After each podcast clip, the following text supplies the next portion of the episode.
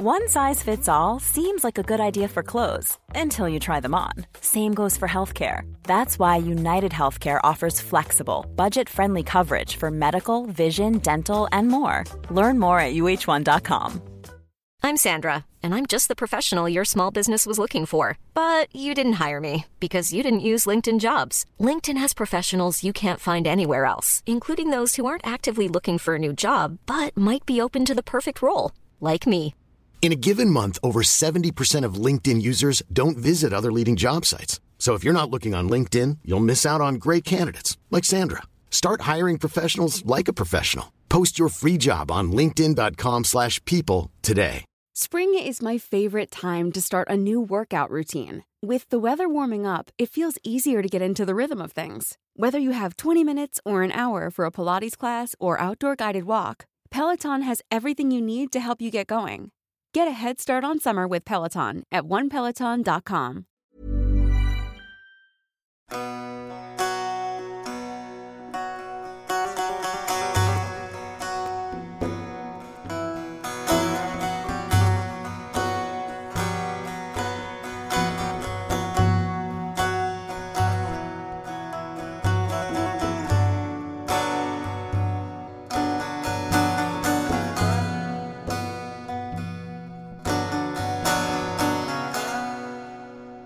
The religion of Islam is as diverse as any other religion. The many ways that Muslims have and still do conceptualize and understand their religion is, after all, what makes the religion what it is. And among the many schools and branches of Islam, one of the most influential and significant in history have been the group known as the Ismailis. Being the second largest branch of Shi'i Islam, to be precise, the Ismailis have often received a lot of criticism from other Muslims, from Sunnis as well as Shi'is, but a lot of these uh, criticisms are often based on huge misrepresentations and misunderstandings. So today we're instead going to attempt a general overview of the Ismailis, both on their own terms, but also on the terms of modern historical scholarship. So, who then are the Ismailis? Islam is often described as being divided into three very general branches: the Sunni, Shia, and sometimes the Ibadi. This division can be somewhat anachronistic, especially when talking about the earliest periods of Islamic history, but it can help us identify some major historical movements. And the Ismailis are Shi'i Muslims. They are the second largest branch of Shi'ism generally, and have been very significant both on an intellectual slash religious and political level historically and today, producing some of the greatest philosophers and scholars in Muslim history, as well as ruling some of the largest empires. The Ismailis have shaped the so-called Islamic world to a major degree. In general terms, Ismaili Shi'ism can be characterized as an esoteric movement within Islam. On both doctrinal and practical levels, they have emphasized a certain level of esotericism, as we will see, and their theological and philosophical ideas very strongly adopted a Neoplatonic model in particular. We'll get to all of this fascinating stuff in due time, but first we need to cover the basics.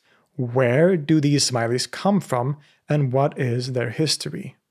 Again, the Ismailis are Shi'i Muslims.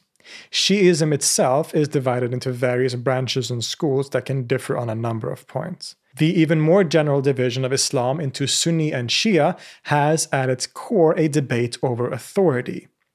They all believe in the prophecy of Muhammad and the revelation of the Qur'an, but after the prophet died, who was supposed to succeed him and in what way? The group that would later come to be known as Sunni believed that political authority was passed on to chosen members of Muhammad's community, the Khulafa or Caliphs, and eventually accepted as righteous, so-called the first four, Abu Bakr, Omar, Uthman, and Ali. Later caliphates like the Umayyads and Abbasids were often considered legitimate leaders as representatives of the Prophet and God, but are not revered in the same way as the first four. In terms of religious or spiritual authority, the Sunnis would come to recognize the community of scholars, the so-called ulama, as a source of authority on law and belief, as well as the Sufi sheikhs and saints, especially in later periods. The Shia had a different view. Instead, they held that authority to lead the community was passed down in the Prophet's family. First, in a more general sense of being part of the Hashimi clan, but later becoming narrowed down specifically to the Alid family line, the progeny of Muhammad's daughter Fatima and Ali, his cousin. Ali became the first so-called Imam of the Shi'is and plays an enormous role in their theology and doctrines. The title of Imam, or rightful leader, was then passed down from Ali to his son Hassan, then his brother Hussein, and then continued in a line of patrilineal succession. In the earliest period, there were many debates around rightful authority in the Muslim community. We can in no way talk about a simple Shia-Sunni divide at this time. These communities as fixed identities wouldn't be formulated until many centuries later. Instead, there were many different claimants to authority, both politically and, and religiously, some of whom legitimized their rule simply on power or other factors, while others, like the Alids for example, did so based on their direct familial connection to the Prophet. Early Shi'ism is a difficult topic with many competing accounts, but it seems that it was in many ways a kind of messianic movement. Many imams, so sons of Ali and their sons and their sons, et cetera, who claimed authority and gained followers. But according to later established Shia doctrine, there is a certain line of imams that is considered correct or authoritative. Any later division of Shi'ism into further branches is determined by which line of imams a certain community sees as true or legitimate. In Shi'ism, there has to always be an imam in the world, a person who has been given the knowledge or ilm to interpret the Qur'an and Sunnah of the Prophet in the correct way and adapt it to new situations and times. The imam is given this knowledge by the previous imam, his father, who received it from the imam before him, and so on.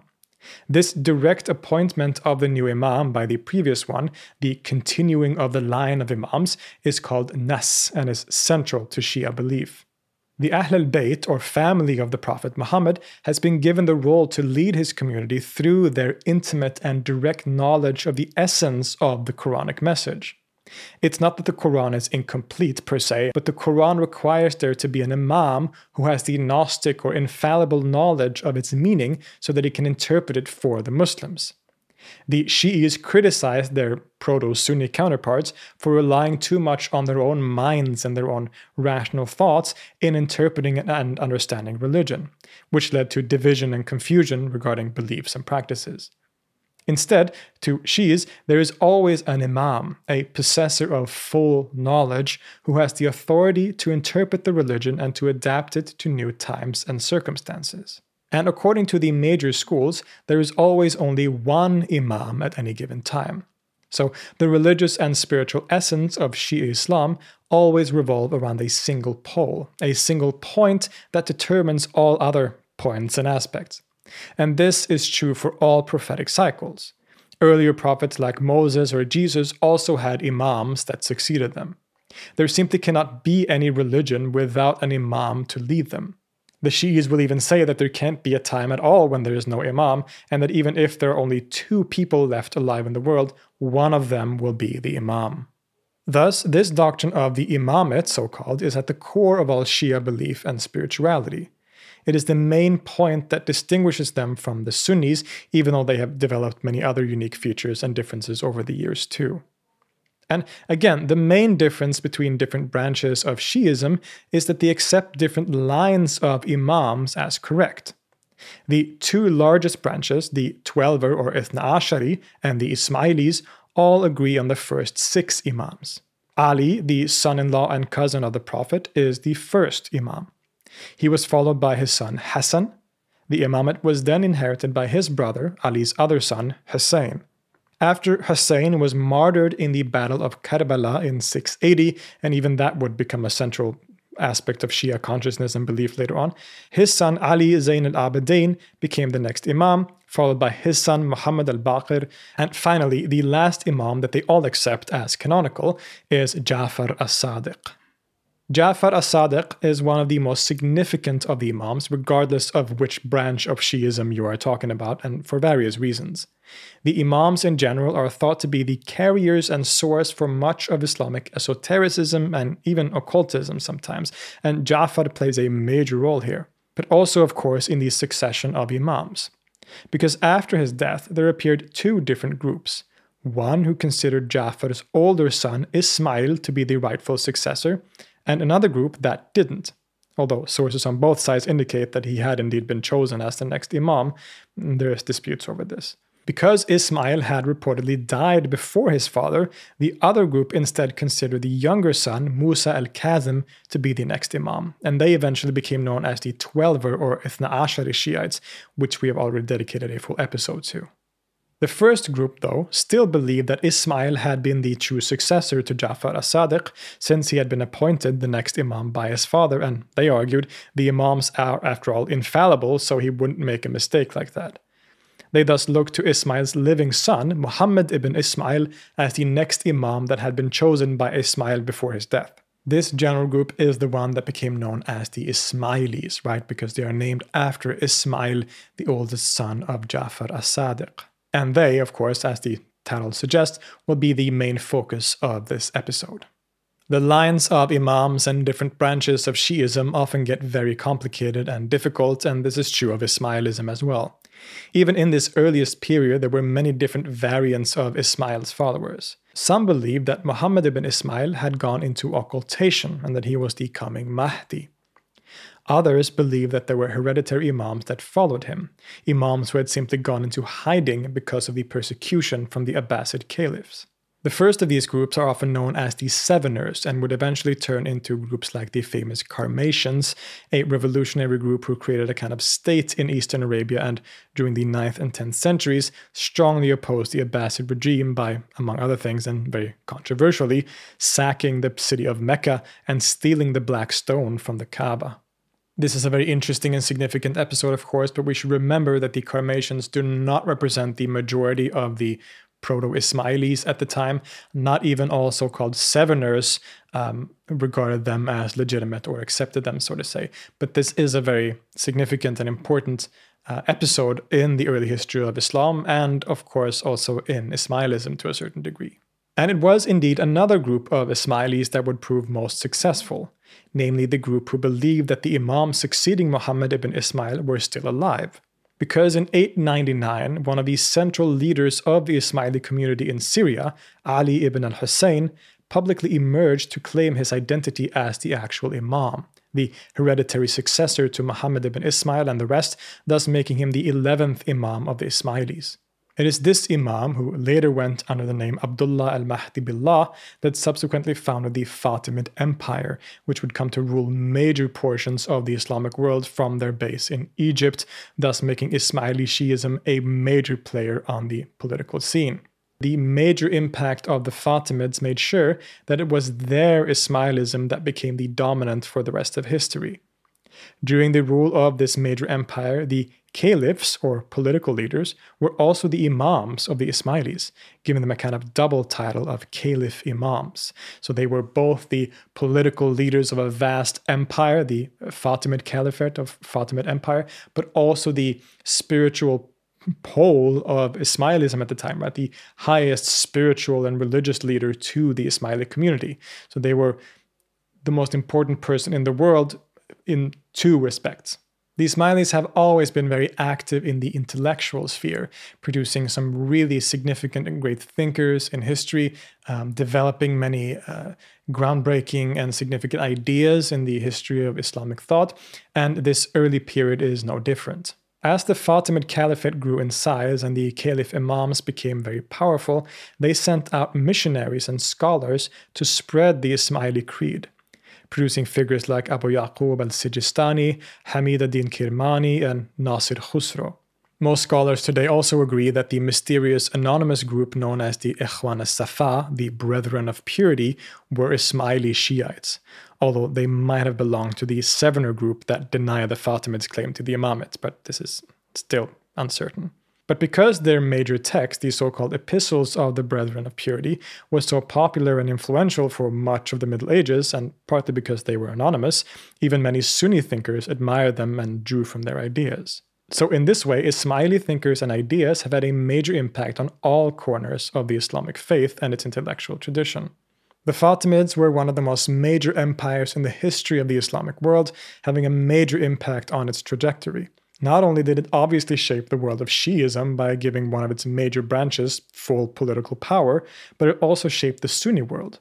It is in large part because of the power of the Fatimids on both a political and religious intellectual level that we see major Sunni institutions and figures start to develop a kind of Sunni orthodoxy that didn't really exist in the same way before.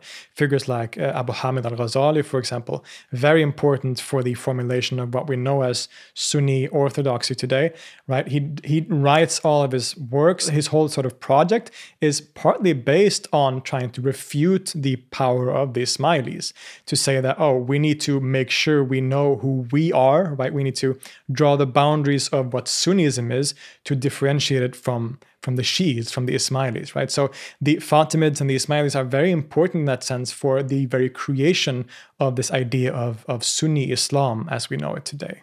This period is often called the Sunni revival, but in many ways it's almost really like the birth of Sunnism as we know it, because this is the first time that all these different schools of Sunni uh, law, for example, start to see each other as part of a single whole, which was not necessarily the case before.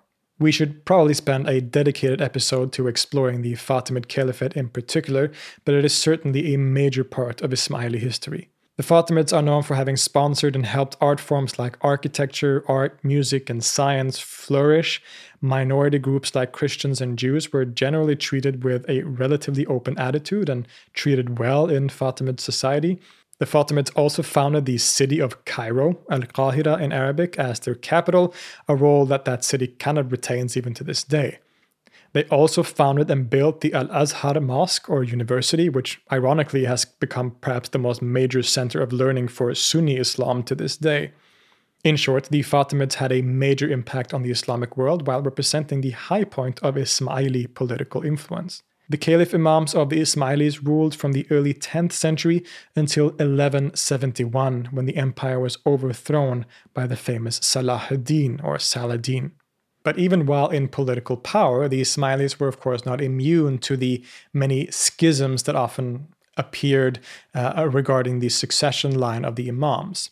Towards the end of the Fatimid Empire, there appeared many such debates over who the rightful successor was, who the next imam was supposed to be to a certain Caliph Imam, for example. After the rule of the eighteenth Imam and the eighth Fatimid Caliph, Al-Mustansir Billah, there was another split.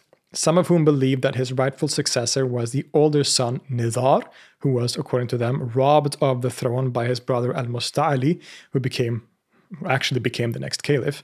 Thus, we see the Ismailis being split into two more branches, the Nizari Ismailis and those who followed Al-Musta'ali, which eventually turned into the group known as the Tayyibi Ismailis, which today is represented by communities like the Dawoodi Bohras and Alavi Bohras in India, as well as the so-called Suleymanis in Yemen.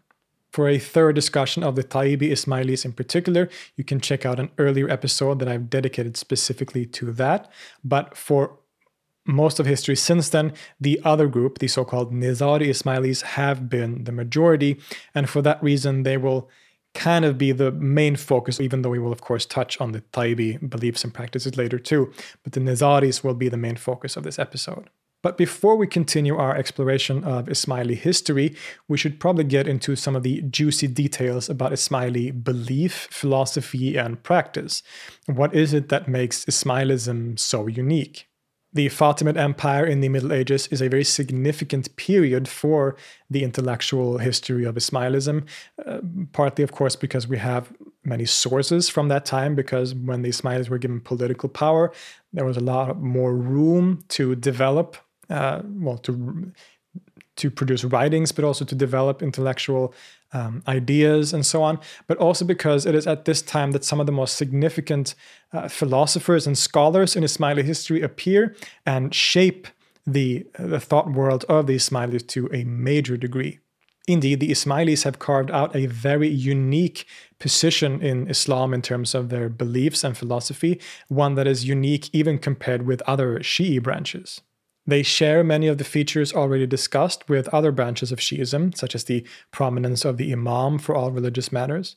It is the Imam who is the true successor to Muhammad, who knows the secrets and true meanings of the Qur'an, and thus decides all matters of religious practice and belief based on that internal knowledge. The difference from, say, the Twelvers is that the Ismailis had an Imam present in the world for a much longer period.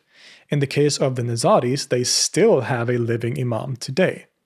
This means that in the case of the majority Nizaris, there has always been an Imam at the center of the religion who has absolute authority. These Imams and these scholars who represent them, often known as Da'is, missionaries, and in the most exalted examples are called Hujats or proofs, shaped and formed the doctrines of Ismailism, including its unique theology and jurisprudence. To start with the fascinating topic of theology, the Ismailis have a long and deep tradition. Being Muslims, they adhere to the basic teachings of Islam. They are monotheists, believing in one God, and that Muhammad is the final prophet of that God. The uniqueness of Ismaili theology is the strictness of their monotheism. In some ways, you could argue that they are the branch of Islam that have the most rigorous and unforgiving understanding of monotheism. What does this mean? Well, at its core, Ismaili theology heavily adapted the philosophical tradition known as Neoplatonism as the basis for much of its theology. Now, most Muslim intellectuals were influenced by Neoplatonism in some way, but the Ismailis adapted this system to a much larger degree. And in this Neoplatonic understanding of Islam, they identified God with the One at the top of Plotinian metaphysics. For those of you who aren't familiar with this tradition, this means that they see God as an unfathomable oneness or simplicity that transcends all being and non-being or any possible categories that can be humanly conceived. This is a theology that is radically apophatic, a negative theology of the most extreme sort.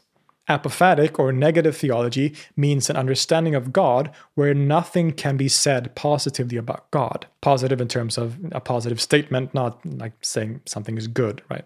If anything, the only things we can say are the things that God are not. For example, God is not limited. He is not ignorant. He is not weak, et cetera. This apophatic theology is a kind of position or approach associated with many famous figures in history like Maimonides, Thomas Aquinas, as well as many Islamic theologians and philosophers across history.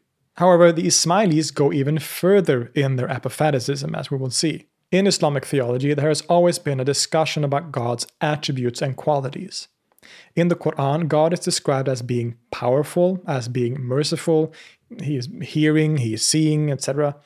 In some ways, this seemed to clash with another basic assumption of Islam, which is the incomparability of God to any creatures or created things, that he's unlike anything in creation or anything that can be conceived. Not only this, but God is also supposed to be the pure one, whose oneness excludes all multiplicity. But all these attributes and names seem to imply a kind of multiplicity in God. If God is the merciful and the powerful, if he has life and knowledge and hearing and seeing, this seems to compromise the simplicity and oneness of God's nature, because they become kind of parts of God, and absolute oneness or simplicity cannot be made up of parts. Because of this, there erupted many theological debates and schools in Islam to figure out just how this seeming paradox worked. Some, such as the so-called Hanbalis, choose to accept these statements in the Qur'an about God, however anthropomorphic they may seem, and simply state that we cannot understand just how he has these attributes. It's often a doctrine called bila kayf, without how. So they will say that, well, yeah, God has a hand because the Qur'an says that God has a hand, but we cannot understand in what way or in what mode he has that hand. Others, such as the Mu'tazila, see these attributes not as parts of God's essence, but as identical to his essence. Think of it like this. God does not have power. He is power. God doesn't have life. He is life, and so on. To them, this maintained the oneness of God's essence without negating the attributes completely. Other schools, such as the mainstream Ash'aris and Maturidi schools in Sunni Islam, basically take the middle position where the attributes are both part and not part of God in some way. The Ismailis, on the other hand, would have none of this. To them, the monotheism, oneness, and transcendence of God could not be compromised. to affirm attributes in God is equal to a kind of hidden or subtle polytheism of believing in multiple gods. All Quranic verses that describe God with human categories have to be read metaphorically, even the central attributes like life, knowledge, will, power, hearing, seeing, and speaking. Even the Mu'tazila, who deny the independence of the attributes, were guilty of this kind of subtle or hidden polytheism to the Ismailis. Nothing can be said about God, with perhaps the exception of saying that he is, right? As he completely transcends all contingent categories. Here, we obviously see their very strong apophaticism. But they go even further by also negating negative statements about God too. One of the most famous and important Ismaili scholars and philosophers in history, Nasir Khusraw, discusses this topic in his Jami' al-Hikmatayn, the uh, union of the two wisdoms. Quote, "Now we have shown clearly on what grounds it is wrong to describe God by such attributes as ignorance or non-knowledge and powerlessness, not powerful, not because they are unseemly, but because they are attributes of creatures. As well, that it is also wrong to ascribe the opposites of such attributes, such as knowledge and power to him, glory be to him, he is exalted, on the grounds that these too are creaturely qualities. We cannot describe God with attributes like being powerless, but neither can we describe him as being not powerless, because both these categories are creaturely qualities. It is words used to describe created things, and thus cannot be true of God, who completely transcends all such connections. And because any such description would compromise his oneness or utter simplicity. This is thus a kind of double negative theology, the most radical of its sorts in the Islamic tradition. God is not wise, but neither is he not wise. It is a collapse of all attempts at understanding the nature of God in order to keep him totally exalted and transcendent above created things. To the Ismailis, this is the only proper way that God can be approached according to the principles of reason, or aql in Arabic, which is a central part of religion to them.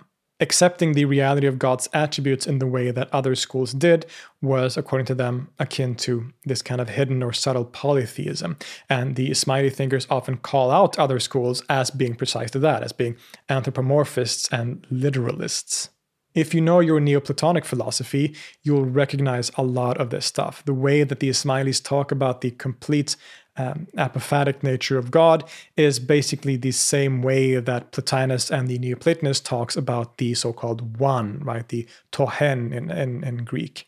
And the Ismailis also adapt many other aspects of the Neoplatonic system. The philosophy of Neoplatonism, associated with figures like Plotinus particularly, has at its core an idea that reality uh, emanates, right? It starts at this concept of the one, tohen, this utter apophatic darkness that cannot be understood, that is utter simplicity from which everything emanates or emerges. And the first thing that emanates from this one is something called the nous in Greek, which is often translated with things like intellect is the most popular translation, but can also be translated things like mind, uh, consciousness sometimes. It's a very difficult uh, word to translate because none of those terms really captures what it means, uh, but it has affinities with all of those concepts in English, right? And this nous, or intellect, then emanates something called the universal soul, uh, and the soul in this case then also emanates or creates, uh, not creates, but it, it, it from this soul, the world of nature and the world as we know it comes to be, right? The, the four elements, the the world in terms of a temporal, physical place. With various modifications and variations, this is the basic system and, and idea behind Neoplatonic metaphysics. In Ismaili theology, God is, as we've seen, identified with the one, which emanates or originates the intellect and so on. The intellect, called aql in Arabic, is seen in different ways in Ismailism, but is often identified with the prophetic light, the Nur Muhammadiyya, or the knowledge on which all prophecy and revelation is based, as we will see. It is identified with the speech, kalam, of God, or in Quranic terminology, with the pen, the qalam, which writes on the tablet, the lawh, which is then identified with the universal soul. In Arabic, the soul is referred to as the nafs al-kulli or nafs al-kulliya. Other Quranic terms for these concepts include identifying the intellect with the throne or arsh of God, and the universal soul with the footstool, the so-called kursi. From this soul, the tablet in Quranic terms, is created the universe as we know it. But the Ismailis also made some unique innovations to Neoplatonic philosophy. For example, aside from the basic structure of the one intellect soul, the Ismaili thinkers also added the category of God's command, amr, in between God himself as the originator, mubdi', and the intellect, or aql. We do find a similar idea in Plotinus and earlier Neoplatonic thinkers, which is often referred to in English as the uh, pre-noetic efflux, right? It's this kind of concept in between the one and the nous, which is kind of part of the nous or intellect, but also not. It's, it's a difficult thing. In any case, this command is a primordial origination that seemed to help separate God in his absolute form from anything that is originated from him. According to the scholar Farhad Daftari, quote, "Hence, God is the originator or the mubdi, and his command or word act as an intermediary between him and his creation. The universal intellect, aql, is the first originated being, al-mubda al-awwal, also called simply the first, al-awwal, and the preceder, as-sabiq, since the amr or logos is united with it in existence. The intellect is eternal, motionless, and perfect, both potentially and actually. It corresponds to the number one, and in keeping with the Neoplatonic tradition, it is called the source of all light. From the intellect proceeds through emanation, the soul, or the universal soul, also referred to as the second, athani, and the follower, atali, corresponding to the psyche of the Neoplatonists. But not everyone agreed with this. For example, the Ismaili philosopher Hamid ad-Din Kirmani, one of the most important scholars of the Fatimid era, rejected this concept of the Amr as an intermediary and also adapted a system of ten intellects descending from the one to the created world, perhaps influenced by philosophers like Al-Farabi. This almost Gnostic system came to have a major importance in Tayyibi Ismailism in particular, but not as much for other branches. And this is important to remember, that Ismaili thought and philosophy is not something static. There isn't a particular set of beliefs that they all held or hold, but the scholarly tradition of Ismailism is always an ongoing discussion and development, led by the scholars and imams even to this day. But all these Neoplatonic features and theological tendencies, of course, have a major impact on things like prophecy and revelation. Now, the Ismailis agree with all other Muslims that the Qur'an is a manifestation of the speech of God, but they also have a pretty unique perspective on prophecy and revelation. Because God is completely transcendent beyond creaturely qualities, he cannot speak in the sense of words. Using the Neoplatonic model, it is the intellect that is identified as the speech of God, but this is a non-verbal speech. It is simply an unfathomable consciousness, or mind perhaps, which contains all of God's knowledge. Now, in the Qur'an, there is this concept known as the Umm al-Kitab, the mother of the book, which is seen as a kind of heavenly archetype of revelation, including for the Qur'an. And again, to the Ismailis, the Umm al-Kitab is interpreted to mean the intellect in Neoplatonic terms. This means that what the Prophet does, including Muhammad, is not that he is given literal words by an angel that is received directly from God. Instead, the Prophet is given revelation through a, quote, light that descends upon his heart. He doesn't receive words as such, but is rather given a kind of vision or direct correspondence with the intellect, with the Umm al-Kitab of Quranic terms, the source for all divine knowledge. It is then the Prophet himself that formulates that non-verbal revelation, or speech, into actual words and sentences that are relevant to the community he speaks to. In other words, the Prophet is here given a much larger role in the process of revelation. The Qur'an is still the speech of God, or the manifestation of the speech of God, but the words themselves are the inspired words of the prophets as they interpret the non-verbal revelation into a human language. This is indeed a rather unique perspective on revelation, one that is quite distinct from other theories by other schools and branches of Islam, but it does lead to many other significant ideas and points within Ismaili thought. Because the Prophet plays such an important role in the formulation of the text of the Qur'an itself, that also means that he plays a much more major role in the interpretation and implementation of that scripture um, to the community, so to say. Being the so-called walking Qur'an, the Prophet Muhammad is the only one who knows the true inner actual meanings of the Qur'anic chapters and verses. And very importantly, especially to Shi'i Islam, that knowledge or ilm of the actual meanings of the Qur'an is then given specifically to Ali, the first Imam of the Shi'is, and then the knowledge is handed down from Ali to the next Imam, who hands it down to the next Imam, and so on.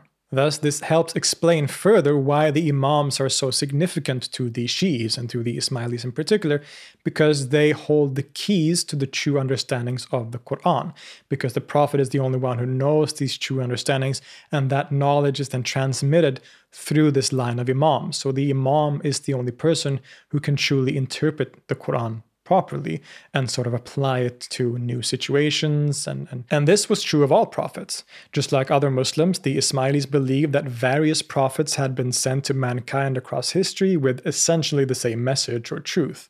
In particular, the Ismailis divided history into seven eras or periods. Each new era or cycle is started or inaugurated by a speaker prophet, a natiq, a messenger who brings a new revelation and especially a new religious law, or sharia, that replaces the law of the previous messenger. These six speaker prophets are Adam, Noah, Abraham, Moses, Jesus, and lastly Muhammad, whose era is the current one and whose sharia is in place currently. Each such prophet also has a succeeding line of imams that is responsible for keeping the message of that prophet and his law alive. So, for example, the figure of Job was one of the imams of the prophetic era of Abraham, and John the Baptist was the last imam in the era of Moses before the prophethood of Jesus. The imams of Muhammad, the sixth speaker prophet, was Ali and the succeeding line from his progeny, as we have seen. The seventh and last cycle will be inaugurated by Al-Qa'im, a messianic figure who will bring the day of resurrection. But often in Ismailism, this is interpreted esoterically, not to mean the actual end of the world, but the start of a new phase of spiritual revolution when the outer forms of the Sharia or Islamic law associated with Muhammad will be replaced by a revealing of the truths, haqa'iq, of religion. When the esoteric true meanings of faith and law is revealed and the community lives in a heightened spiritual state, no longer in need of an outer sharia to access the inner meanings and truths. And this concept of the hidden meanings or secrets of revelation is a cornerstone of Ismaili beliefs. It is often thought that the Qur'an contains outer literal meanings, called zahir, as well as hidden or esoteric meanings, batin. Most schools of Islam have some concept of these categories, but the Shi'is are unique in that they have always put a major emphasis on that second aspect, the batin or esoteric aspects of scripture and religion, that there are hidden meanings, the true meanings in fact, in scripture that can be interpreted using a technique known as ta'wil, which is usually translated simply as esoteric interpretation. This ta'wil or esoteric interpretation naturally, it must always be done by, or at least supervised and taught by, the living Imam, who is the only one that holds the key to the Qur'an's true interpretations. Indeed, the Shi'i Imams are often seen as the original source of all esoteric teachings in Islam, including many aspects associated with Sufism and otherwise. Imams like Ja'far al-Sadiq are given a central role as transmitters of esoteric and occult knowledge, and as affirming the importance of ta'wil, or esoteric interpretation. Ja'far al-Sadiq himself is thought to have said, quote, "The Book of God comprises four things: the statement set down, the implied purport, the hidden meanings related to the supersensible world, and the exalted spiritual doctrines, haqa'iq." The Imams are often given an almost metaphysical role to play in reality. They are the pole around which the world turns, and there can never be a time when there is not an imam living, whether he is manifest or in hiding, as he sometimes is. The Imams are sometimes associated with the Amr or command of God, that intermediary concept between God and creation, or at least between God and the first uh, creation, which would be the intellect. They are indeed seen, together with the prophets whose religion they represent, as intermediaries between the believers and God, as kind of intercessory figures to which one can turn to address God. Now, some critics of Ismailism will often accuse them of worshipping the Imams, of saying that the Imam is God and directing prayers towards the Imam. This, however, isn't entirely accurate. Arguably, it is a theological question that can be approached from different perspectives, but in a general sense, the Ismailis do not see the Imam as God or as an incarnation or manifestation of God. There have been some groups in history, considered extreme by the majority, that have given the Imams an unusually exalted position, even seeing them as things like the manifestation of God in some way. But for mainstream Ismailism and most Ismailis in the world, this is not the case. The Imam can sometimes be described as a manifestation of the light of God, of his nur, and a mirroring of the command of God. He is never an incarnation or has any identity with God as such. He is not a mirror of God in himself, but a mirroring of the divine command, Amr, and sometimes the first intellect. And this makes a significant difference. Remember, the Ismailis were very adamant to keep God entirely transcendent beyond any creaturely connections. And so to claim in some way that the Imam is God or an incarnation of God or a mirroring of God, that would completely go against that f- fundamentally central aspect of Ismaili theology, so it makes no sense. You can consult my earlier episode in this series on the Twelver Shi'is for more information about the role of the Imams in Shi'ism more generally. The Imams are the custodians, the awsiya of Muhammad's revelation, and the carriers and source of esoteric knowledge. It is only those initiated into the community led by the true Imam of the time that has access to the true interpretation of Islam and of reality, really. This emphasis on esotericism is common across Shi'i Islam in general, but particularly so for the Ismailis. The Ismailis have often put a huge emphasis on the batin, right, the inner, the hidden aspects of of the Qur'an, of revelation and religion, uh, but also the hidden aspect of reality. You know, just the, all these esoteric aspects are hugely characteristic of Ismailism in particular, so much so that many people across history, often people who have criticized them also, have referred to the Ismailis as the al-Batiniya, right, the people, uh, can roughly be translated as the esoterics, basically. How does this show itself? Well, we have already seen some examples. The way that the Ismailis interpret Quranic concepts to be equivalent or actually referring to much more abstract, in this case Neoplatonic, philosophical concepts or realities is one such example. But there's more. Every religious ritual or practice, such as prayer, fasting, or pilgrimage, have inner esoteric meanings. In the example of the daily prayers, Nasir Khusraw says, quote, "The exterior meaning of ritual prayer is the worship of God with the body by advancing towards the Qibla of bodies, which is the Kaaba, the house of God, the exalted in Mecca. The esoteric interpretation, ta'wil-i-batin, of the ritual prayer is the worship of God with the rational soul by turning, in the quest for knowledge of the book and the law, towards the Qibla of spirits, which is God's house, which is a house in which God's knowledge resides, the Imam of truth." Each movement of the body in prayer, as well as all other aspects of it, are related to esoteric teachings and numbers in relation to Ismaili teachings. And this is also true of Quranic verses and stories. We find many examples across history of Quranic stories and, and parts of the Quran that are uh, interpreted allegorically and esoterically by various thinkers within Ismailism using the technique of ta'wil, right, of esoteric interpretation.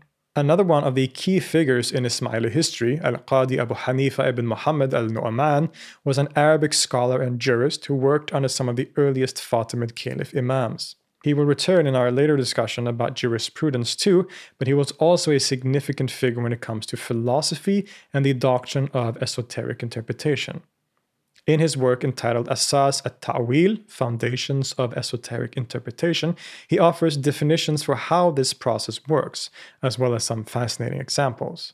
Quote, Almighty God made the Qur'an's external form, Zahir, the miracle of his messenger, and its inner meaning, Batin, the miracle of the Imams from the people of his household, Ahl al-Bayt. It cannot be found with anyone but them, and none can produce the like of it save them, just as none can produce the like of the external form of the book save their grandfather, Muhammad, the messenger of God.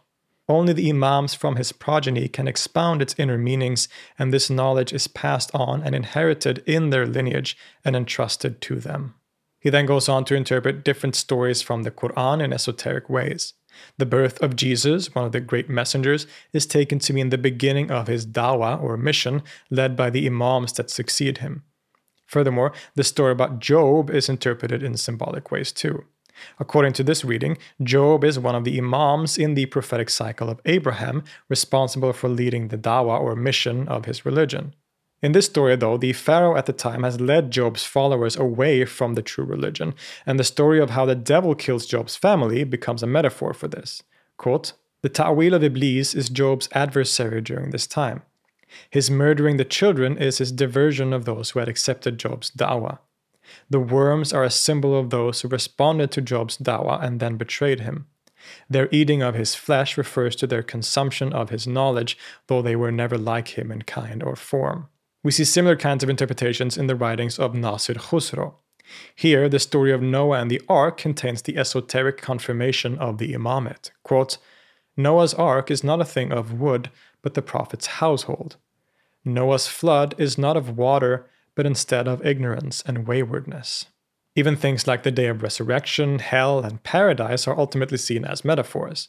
They are not literal places, but symbolic references to spiritual states of the soul. Quote, if it is asked what is paradise, we reply that it is a world of spirits and a mine of delights. And if it is asked what is hell, we say that it is a mine of agonies and torments. If it is asked what the gathering is, the day of judgment, we reply that it is the assembly of particular souls in the presence of the universal soul. Notice the very strong Neoplatonic features of these esoteric interpretations. These are just a few examples of how ta'wil or esoteric interpretation and the batin, hidden aspects of religion work according to the Ismailis. All aspects of reality have a zahir and a batin, an outer manifest part and an inner esoteric part. Humans have an outer body and an inner soul.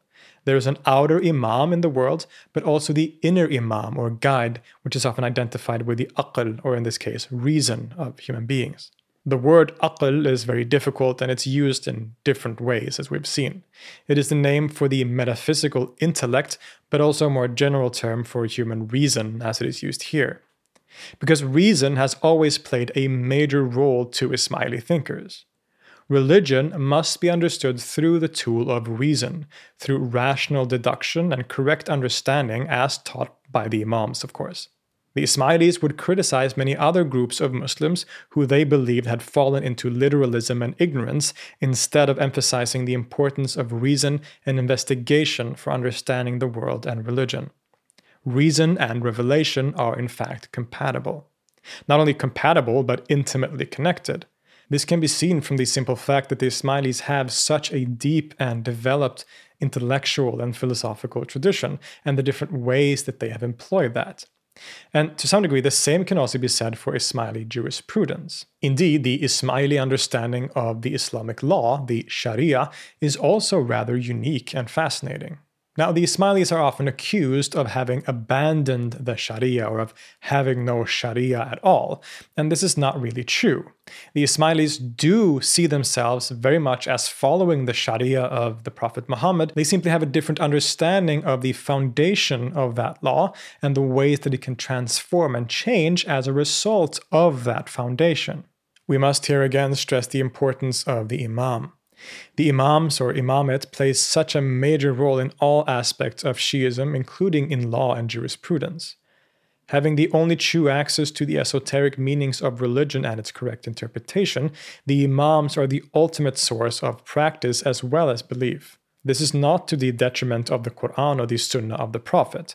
Those two are still at the core of Ismaili practice, but the Imams embody the Sunnah and the message of the Qur'an. It is they who know what its true messages are and can thus interpret and apply it to different circumstances. When we talk about the Sharia of the Ismailis, we don't just mean law in the modern common sense. Sharia in Islam includes all practical aspects of living, from how to pray, how to treat other people, how to fast, et cetera. It is the practical aspects of religion, simply put. And an Ismaili jurisprudence was first clearly formulated in the Fatimid era.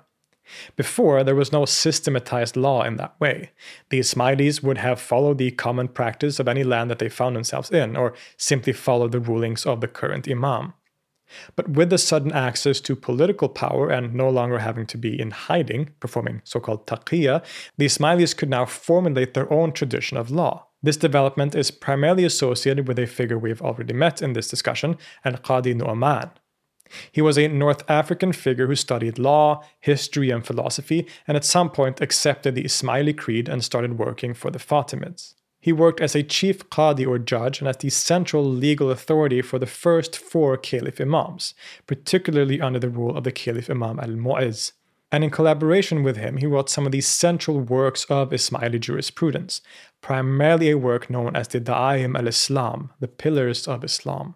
In these works, he established a method of jurisprudence that is rather unique and can appear very strict. In this Ismaili law, there is no room for ijtihad, or the independent reasoning, ra'i, of individual jurists, as was common in Sunni Islam. This was in fact a great calamity that had led the Sunnis down the wrong path, according to al-Nu'man and the Ismailis.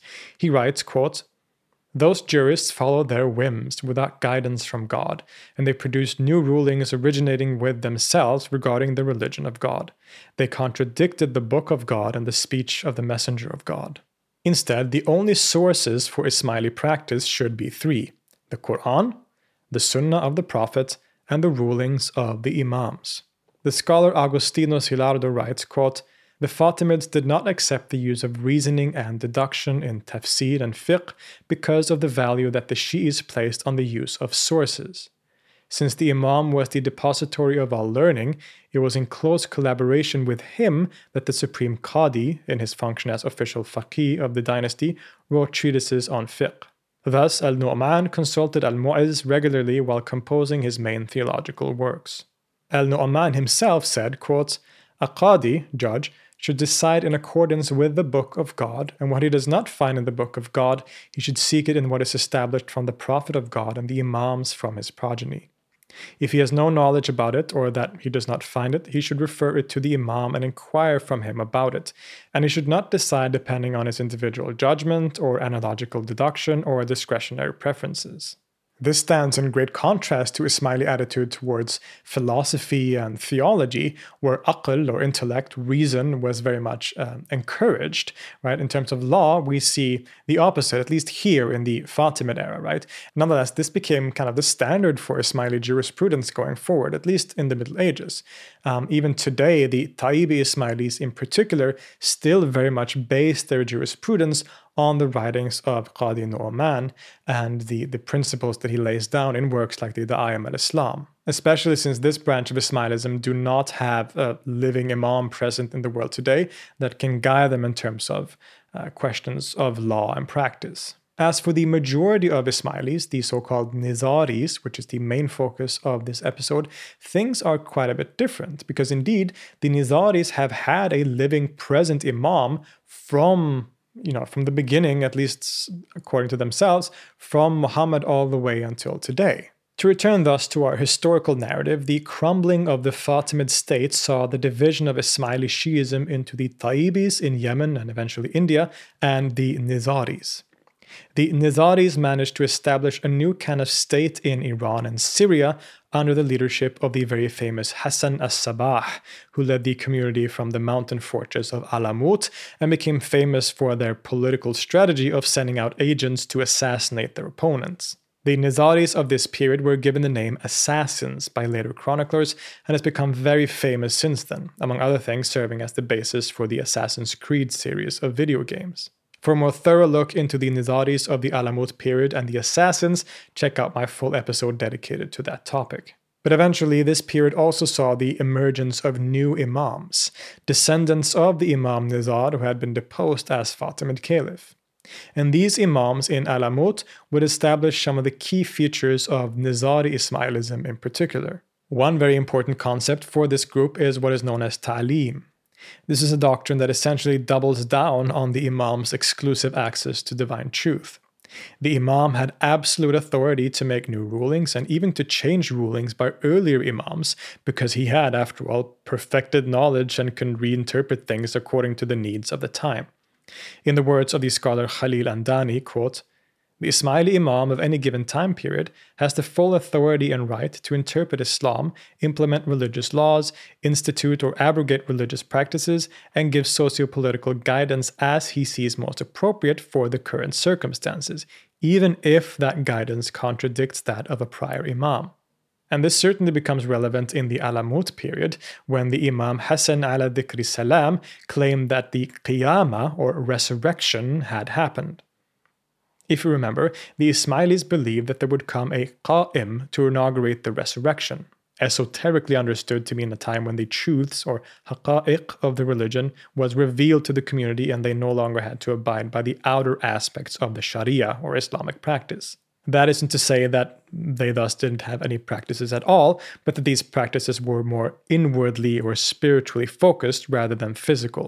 And that's precisely what Hassan did, although it seems that most Ismailis still practice the regular Islamic rituals, especially in Syria, which was somewhat isolated from the fortress in Iran, but it was a significant shift. The Nizaris had now entered a new era of history where they had access to the esoteric truths through the guidance of the Imam. But strangely, only two imams later, under the imamate of Jalal ad-Din Hassan, this seems to have been reversed. Instead, Jalal ad-Din seems to have turned towards Sunnism for a kind of reconciliation. He told his followers to start practicing the outer law again, and even invited Sunni Shafi scholars to teach them the practices of Sunni law. So what was going on here? On the principle of ta'lim, these rulings were largely accepted by the community. The imam must have had a good reason to do what he did. But Ismailis also generally see this as a form of taqiyya. The idea is that the Shi'is can hide their identity and outwardly seem and practice like Sunnis, for example, to avoid persecution. But why now all of a sudden? The answer probably lies in the oncoming invasion of the Mongol armies. Imam Jalal ad-Din Hassan's reversal of the Qiyamah policy and turn towards Sunnism was probably a way, through taqiyya, to help unify the Muslims in a general sense against the incoming Mongols. This didn't help too much though, because in twelve fifty-six, the Mongols managed to conquer Alamut and all the other mountain fortresses, destroying the libraries and buildings there and even executing the ruling imam. After this time, the history of Nizari Ismailism is a bit more obscure and uncertain. It is clear that the community survived in various locations, but the imam seemed to have been in a long period of hiding, outwardly appearing as leaders of a Sufi order, the Ni'matullahi order, while keeping their true identity as Ismaili imams a secret. That is, until the re-emergence of the imamate in the nineteenth century with the Aga Khan. After this, the imams of the Nizari Ismailis have been this line of figures with the title Aga Khan. Their current imam is Aga Khan the fourth, or Shah Karim al-Husseini. Having a line of imams throughout history, and especially considering the doctrine of ta'lim, the Nizari Ismailis have of course been very varied as a result of this in terms of practice and belief. The legal precedents of figures like Al-Qadi Nu'man, while important of course, have not played as major of a role in Nizari Ismailism, because the living present imams have always shaped and reshaped the principles of Ismaili practice in different ways. For example, Aga Khan the third ended the period of taqiyya and reinstated the qiyamah, or resurrection. But what are those practices on a more concrete level? Ismaili practice involves daily prayers, just like for all Muslims. For the Tayyibis, this means the five Salah prayers, just like for Sunnis and Twelver Shi'is. For the Nizaris, however, this has been replaced by a prayer called simply the Dua, which means a prayer, and which is done three times a day rather than five. The Nizaris also tend to pray in a building called the Jamaat Khana rather than in a mosque. because the outer ritualistic form of the Muhammadan Sharia has been deemed abrogated by the Nizari Imams, meaning that the true esoteric meanings of these practices have been revealed. They are often interpreted or performed esoterically. This means that the Nizaris don't have to fast during Ramadan, but should always be in a state of esoteric fasting or staying away from sin and bad behavior. They also don't have to do the pilgrimage to Mecca, but instead an esoteric kind of pilgrimage. But of course, they are allowed to, and many do still perform these traditional exoteric practices of the religion. Charity or zakat is also still important to the Nizari Ismailis, and the current Imam, the Aga Khan, is responsible for a lot of charity work around the world. The Nizaris pay their zakat to the imam rather than directly to charity, and it is then the responsibility of the imam to distribute that money to the benefit of the community and for various charities around the world. The Ismailis argue that this was the function of the zakat originally, a religious tax paid to Muhammad and the early caliphs, and that it only later developed into a kind of donation of charity. Some historical research also actually seemed to point in that same direction. Since the Ismailis are Shi'is, they also perform many rituals that they share with other branches of that community in particular. Perhaps most central of these is the commemoration of the third Imam al-Hussein, who was martyred by Umayyad forces in Karbala in six eighty. This commemoration or period of mourning takes place during the month of Muharram and is known as Ashura. During Ashura, various rituals are performed to remember and mourn the death of Hussein and his family. The current community of Nizari Ismailis make up a unique form of Islam in the world. The leadership of the Aga Khans and the reunification of the community happened only in the last century or so. The current Aga Khan, as well as his predecessor, has become major players on the world scene, not only working to unify the Ismaili community, but also spearheading a number of international organizations dedicated to charity, education, and study. There is the Aga Khan Development Network that focuses on developments in poor areas of Africa and Asia. There is also the Aga Khan University with locations in places like London, and of course the Institute for Ismaili Studies, dedicated to studying Ismaili history and belief in general. The Aga Khan has emphasized that Nizari Ismailis adhere to modern and progressive values, including things like gender equality. His understanding of the Qur'an and the principles of Islam leads him to this conclusion, and the general aspects of modern Nizari Ismailism is of course a direct result of the doctrine of the imamate and things like ta'lim, where the imam holds absolute power and authority to determine religious principles. The Ismaili Shi'is make up a significant community within Islam today. It is estimated that there are around fifteen million Ismailis worldwide. The vast majority of these are Nizaris, but the Tayyibis are also in respectable numbers, perhaps between one to two million adherents. Together they make up the second largest branch of Shi'ism within the even larger religion of Islam. As we've seen from this historical overview, they have always represented a unique form of Islam, a uh, very uh, intellectually, philosophically, and particularly esoterically oriented form of that religion. It has produced some of the greatest and most significant philosophers and thinkers in Islamic history, and also been at the center of some of the greatest empires and political movements in the history of the Middle East. They make up an important part of the tapestry of the Islamic world historically and today, and by now I hope you have become a little more familiar with this fascinating tradition. You can check out some of my earlier content on Ismailism to dive deeper into particular movements or particular thinkers, sometimes even within that tradition. I would like to thank the scholar Khalil Andani for assisting me with the script. Uh, it's been a huge help to have an actual expert on Ismailism, one of the greatest experts on that tradition in, in the whole world currently. So I very much appreciate that. If anyone wants to uh, know more about this topic, then you should definitely check out Khalil's uh, research, as well as a YouTube channel that he has under his own name, Khalil Andani. I will leave links to that in the description, and I will see you next time.